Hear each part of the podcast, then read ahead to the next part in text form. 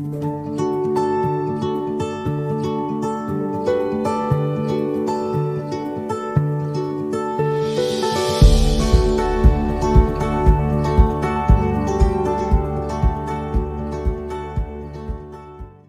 saludos, ¿qué tal? Bienvenidos a un programa más de Verdades que Transforman, el programa para crecer. Hoy con el tema Preparándonos para volar. Así es, es todo un desafío para ser papás.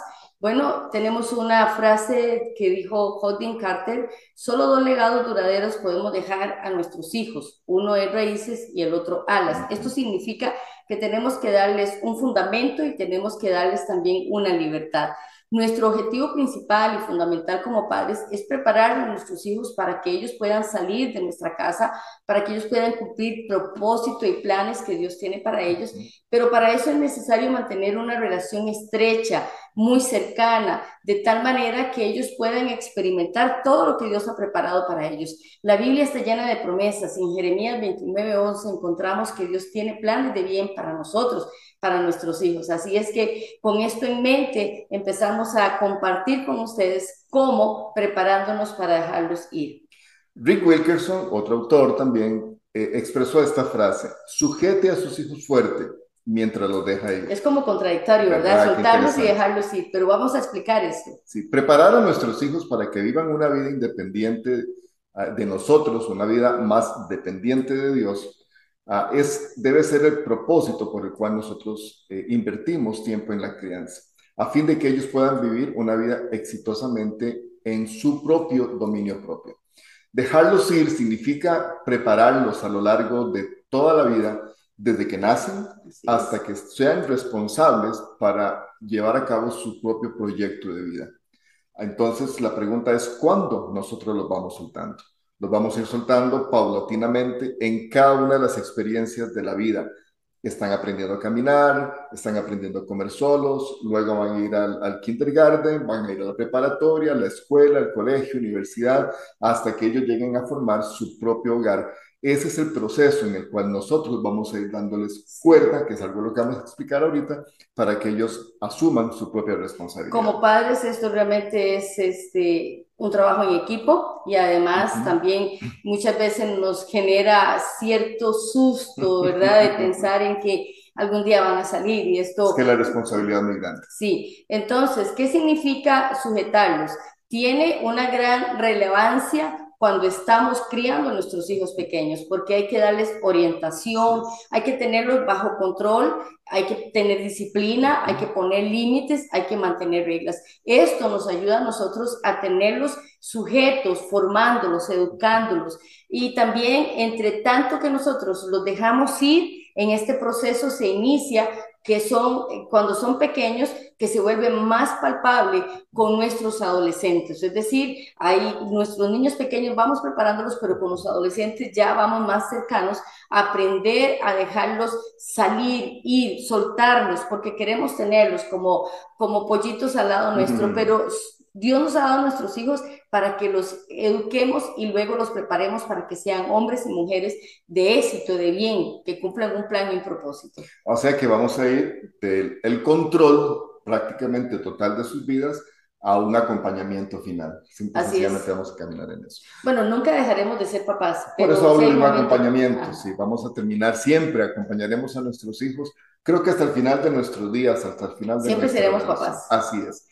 Hay una linda analogía de la que queremos hablar para tal vez ampliar un poco más este tema, y es la analogía de ver a nuestros hijos como esas cometas que se vuelan en los parques en temporada de grandes viajes. Recuerdo aquellos tiempos cuando éramos pequeños en los parques, nosotros le decíamos papalotes. Papalotes le decimos aquí en, este, en nuestro país. Bien, eh, la analogía es cómo podemos hacer que nuestros hijos estén listos para volar y vamos a aprender de esta gran arte que es no solo la confección, sino el vuelo de cometas, cómo nosotros podemos prepararnos, nosotros y preparar el corazón de nuestros hijos para que ellos vuelen alto.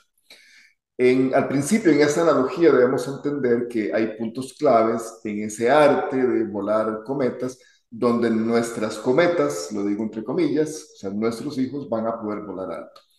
Lo primero que debemos entender es que las cometas necesitan un lugar abierto donde volar.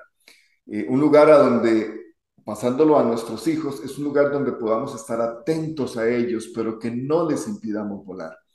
Cada vez nos convencemos más de que el hogar debe ser ese lugar donde nuestros hijos practiquen, donde nuestros hijos aprendan a volar, para que fuera del hogar, en ese lugar más amplio, más abierto, llamado su territorio, su vida, su mundo, ellos puedan también entonces ejercerlo libremente y de una manera correcta. Así es, es necesario también que ese cometa esté atado fuertemente a un, a un hilo y, y, no soltarlos, ¿verdad? Recordaba cuando uno jugaba y se le iban. se rompía la cuerda. Sí, pero no, a nuestros hijos tenemos que tenerlos sujetos a un hilo para mantenerlos conectados con ellos. Es decir, no debemos rendirnos. El tiempo de la crianza, el tiempo de la formación, demanda muchas cosas de nosotros, pero es el tiempo más hermoso y mantenernos conectados, soltarlos, tenerlos, pero conectados con ellos.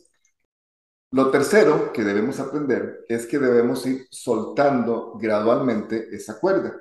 es. Nuestra cometa para que vuele cada vez más y más alto, debemos ir dando cuerda, poco a poco, ir soltando, ir soltando.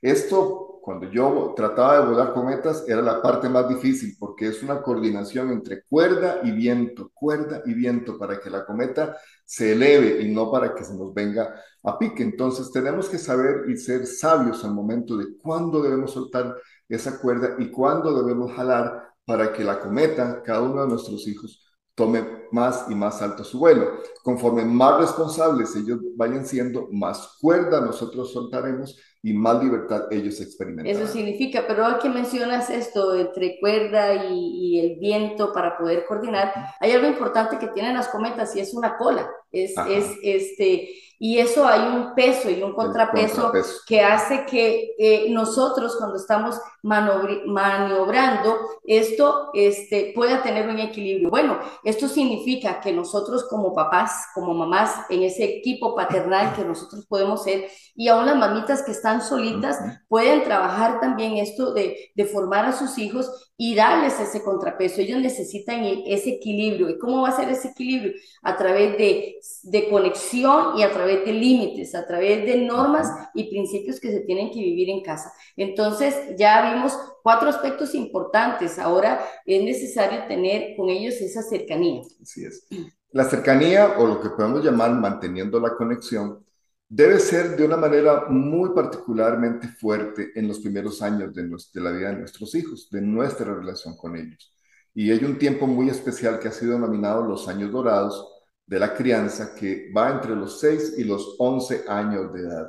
Ahí donde nosotros vamos a construir de una manera muy, pero muy fuerte y ojalá muy saludable ese vínculo de conexión que va a durar para toda la vida con nuestros hijos y debemos entender que esa relación saludable, esa relación cercana, es la que nos va a ayudar a estar conectados con ellos por el resto de nuestros días. Así es que disfruta este tiempo con, nuestros, con, con sus hijos y también desde que están pequeños y aún más grandes.